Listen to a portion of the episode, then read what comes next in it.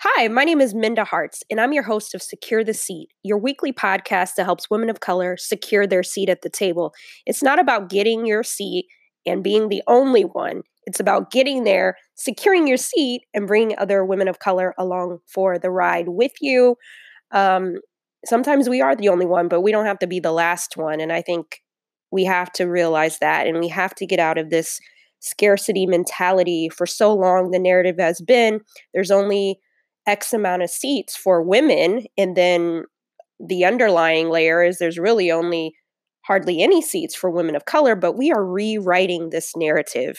No longer are we subscribing to the angry black this, the feisty that, the docile this.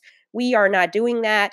And I'm feeling so inspired because we're in March now and it is Women's Month. And so, obviously, uh, as a woman, uh, I, it's my month every day. I hope you feel the same way. But I love that, uh, I guess in the US anyway, we highlight uh, March um, as such. But I just want to say thank you for tuning in each week to support Secure the Seat. It means so much to me. Um, last night I was having dinner with a good friend and who's another entrepreneur and doing really amazing things in the space that she's in and we were just talking about how this work that we're doing is just so important and and how it's important for us to make sure that we do not let ego get in the way because it's very easy when you start to get a little buzz or you get a little traction or you get a little press that sometimes people forget what got them there in their why and it's really important that we continue to remember the reason why we started it, the reason why we do it. And I'm just so thankful for each of you for tuning into the podcast, for being a subscriber at uh, the company I run with my co founder, The Memo. If you have not gone there, you can go to myweeklymemo.com.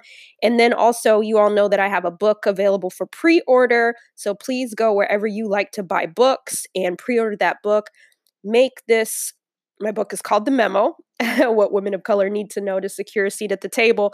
And I'm really proud of this book. Um, I, I'll be honest and tell you that it's also this part of being vulnerable, right? And that's very sometimes hard to do. And but what I hope happens is that we push this out there so that people, not just women of color, and Black women get this book, but also those who are not of color, those who are mm-hmm. managers, those who are leaders, um, and talk about these ugly truths in the workplace that have been barriers to entry for women of color.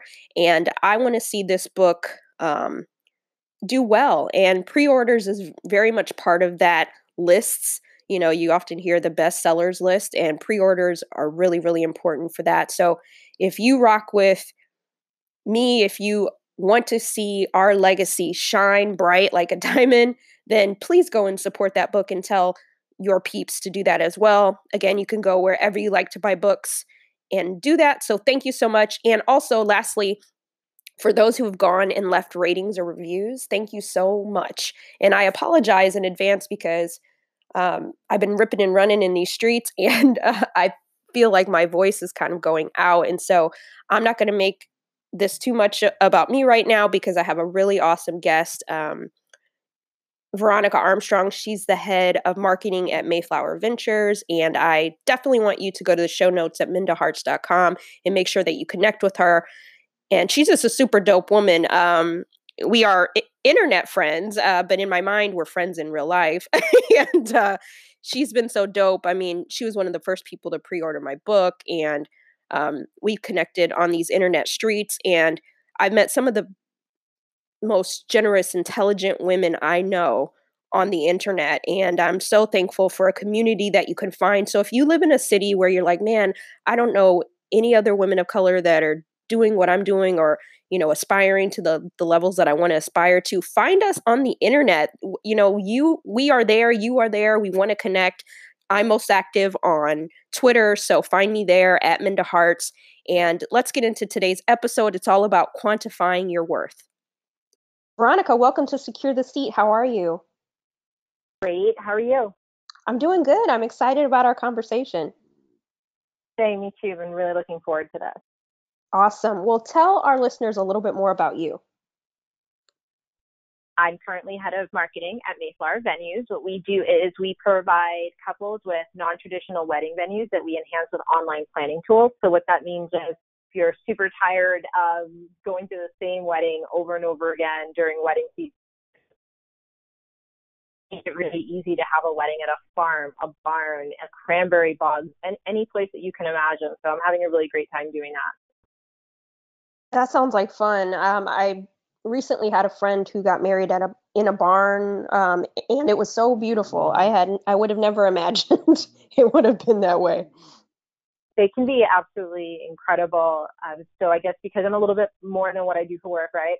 I love startups. This is my second startup in less than five years, but I'm also a mother to an eight and a nine year old who are the most delightful humans in the world.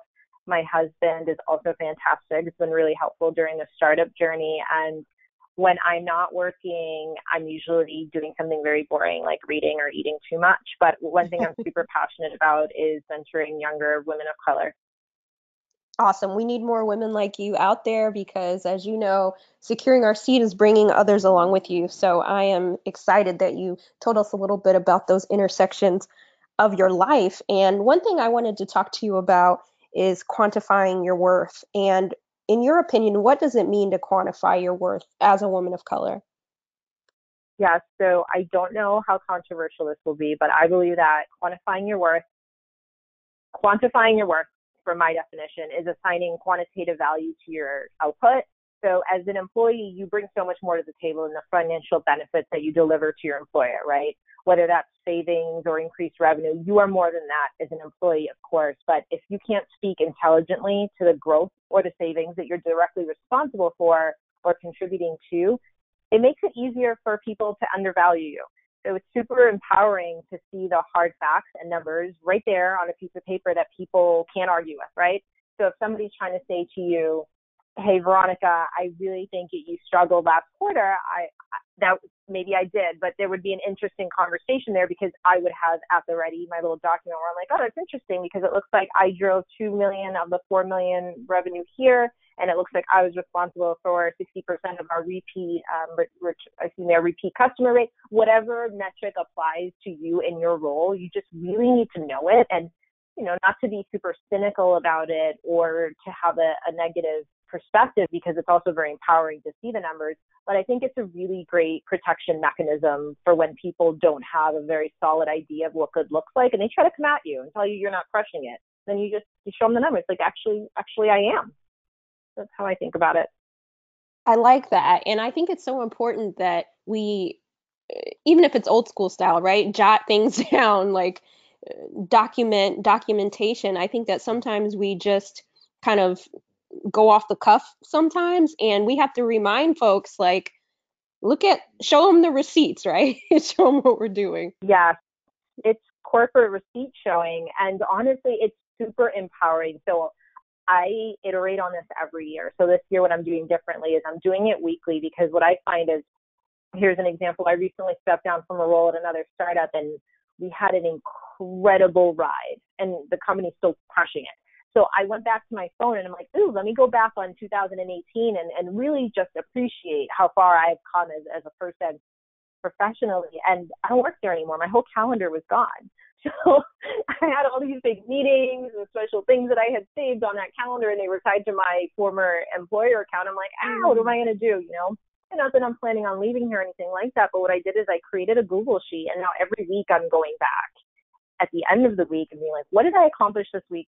Personally and professionally because life just gets away from you so quickly and especially when you're in startup mode that when you're having a really tough day or when you reflect at the end of the year just being able to go back and see it in black and white it feels really great. So it's something i'm very into if you can't tell I, I hear the passion. I feel the passion. I think that's awesome. um, one thing that popped into my head though is I know that there's probably some women listening right now and they're like, you know what, I'm just not there yet. I don't know how to, I'm struggling, right, on how to articulate my worth to my employer, to your significant other, whatever it might be. But in this context, um, to your employer, what tips would you have for that person that's struggling to do that? Because uh, not everybody is as vocal as the next person. Right, for sure. So I think if you're in the job hunting state, I think it's really important to demand to know what good looks like. And you can do that in a very kind and innocent way, which is, you know, at the end of this person's first six months in the job, on the job, what would you want to see? What are the metrics that this person would need would need to improve? And can you tell me a little bit about what the, my predecessor had done? Like, where did they move the needle? So I think it's most important when you're exploring a new role because a huge red flag is when someone can't answer that question. Because if they can't tell you, here's what we need to see to know that you're performing, that means that that bar is going to be moved up and down all the time. So you could be crushing it. All of a sudden, they could come back and say, actually, we need to do to deliver 80%, whatever it may be. So to get ahead of that and to know that you're entering into an organization that already understands how important it is to align measurable results and goals with every single role in the company. That's the, the first tip I have. Think about it before you even take a job because if they can't answer that for you, if nobody there can answer that for you, it might not be a good fit. So that's the first. When you're already there, I think asking a direct manager, so why is the role that you occupy important to them and the business that they lead? From there, what you can do is align as an employee yourself as an employee to the business metrics that you're impacting. So if you're an email marketer, for example, and your boss is the head of marketing, then you can really keep track of your performance on a very granular level, right? I am making this much revenue per email. I am driving this much traffic for my project. And you just sort, you can either start it yourself or you can ask your boss to do it in tandem with you and be like, hey, you hired me. There's something you really need me to do how do we know that I'm doing a good job? And if they're not helpful, and a lot of times they won't be, go get those numbers yourself because there's industry standards, right? If you're an email marketer, you know open rates matter and all that other stuff. If you are a content marketer, you know that the time people spend on the page is really important, how much your content is shared, how many inbound leads are coming because of what you wrote. So I don't ever like to misrepresent it and say that it's the easiest thing in the world to do. But the thing that's really cool is you can attack it from a variety of ways. And worst case scenario, reach out to me. I'm all over the place online and I'm happy to help. I love those tangible and practical examples of how to do that. And I will make sure that your contact information is in the show notes so that people can connect with you and ask for some extra sauce if they need it I really love those practical and tangible examples that you gave. And I'm wondering if there was ever a time in your career when you had a position yourself for power to negotiate and market yourself because it sounds like you know you are in the driver's seat of your career but i imagine that it was a journey to get there yeah so i'm i'm a super transparent person and i know that's easier to say than for people to really truly believe it until they get to know you, but hopefully people can hear that in this interview. I keep it fairly real. I struggled with that a lot. So I am a much better advocate for other people than I am myself. And it's a consistent problem I've had throughout my career and probably my life. Like you you can get away with a lot when it comes to me, but if I see you treating someone else badly, I'm like up in arms. So what that means is I was an incredible advocate for my colleagues and my direct reports and not always the best advocate for myself. So there was a startup I, I worked at, and I thought that I was the obvious choice to lead a business line because I had led the efforts for the business in the absence of a defined leader. And it turned out I wasn't. And I was, when I say super upset, like this, I'm not even a crier. I was like in hysterics every weekend. It, it was, I was really emotional about it. And I, I was passively expecting the opportunity to be extended to me because it was just so obvious, right? It was like, this was failing. I took it on. I grew it. I grew it again. I'm crushing it. Why do I have to grovel and, and, and tell you what I want? The numbers, like, give it to me, right? But that's just not how it works. But I was super upset. So it was just like, just a very unproductive situation. And a colleague said, you need to be clear and direct regarding your expectations and ambitions. So I stepped out of my comfort zone and I did it. I was very clear and I said, my boss said, well, what do you want? And I said, I want that job. It's my expectation that that will be my job. And I'm literally the best positioned person I believe in the world to do that job. So let me get it. um, and the role was extended to me and it was one of the best career moves I've made to date. And it was just an incredible experience from startup building and business line um, perspective. And I, I really enjoyed it, but I'm never going to position myself as this person that's just a wonderful self advocate, right? Is something that I have to consistently work on. It's not always comfortable. It's very comfortable to talk and give people advice and to get really uplifted when you see people taking your advice, putting it into practice and having wins for themselves. But I do I do consistently struggle with advocating for me. And so that would be the last time that I really had to do it. Um,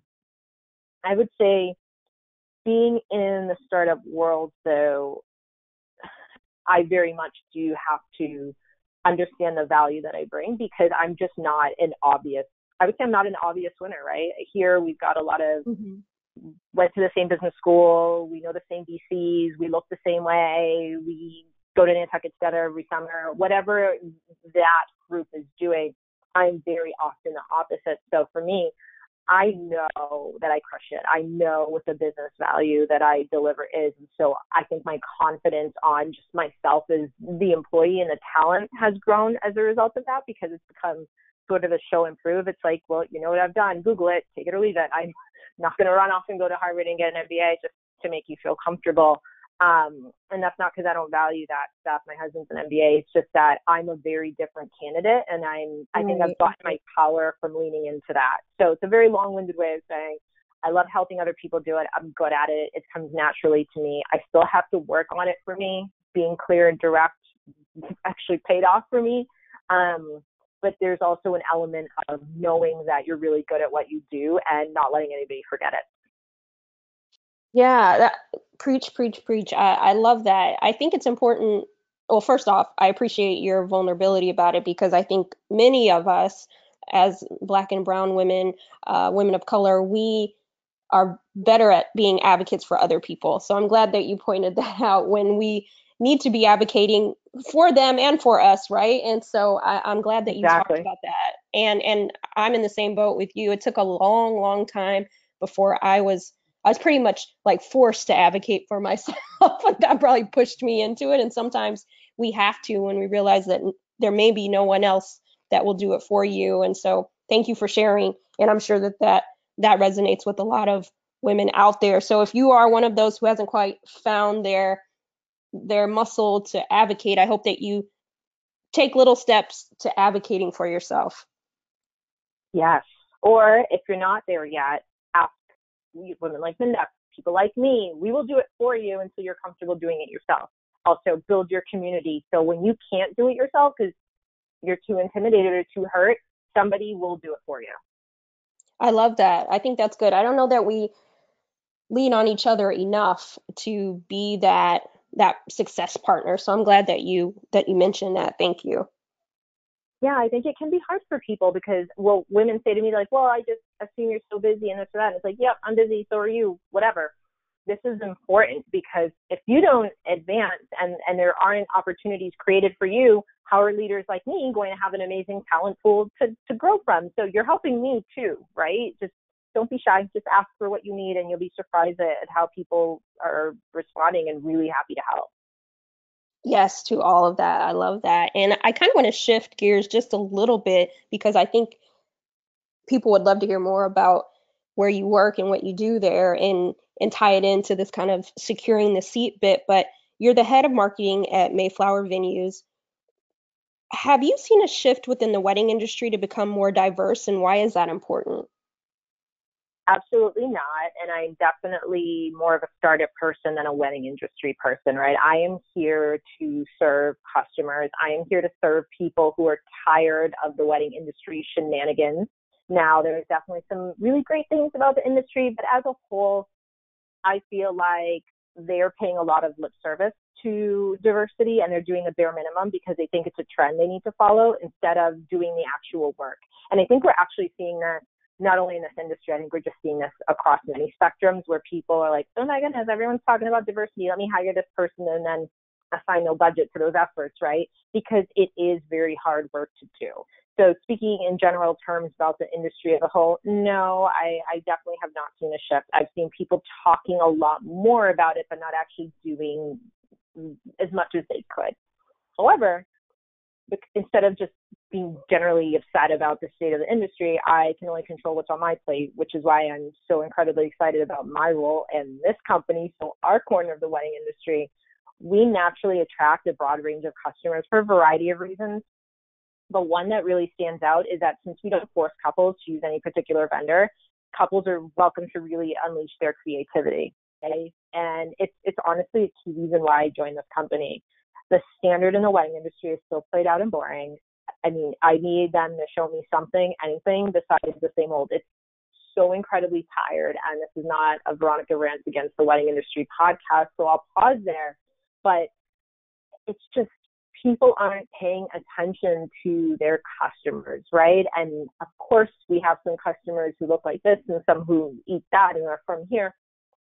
But there is just so much more than that. Um, in the wedding industry, it's just, it seems to just be this group that really caters to one demographic. And it's, it's, it's sad, honestly, because it's just, it's just way less fun and it's just not good for business, which is why you see a lot of them, you know, they're constricting and they're not they're not doing as well as they could because you got to listen to your customers. your customers want what they want and they want to celebrate in their own way.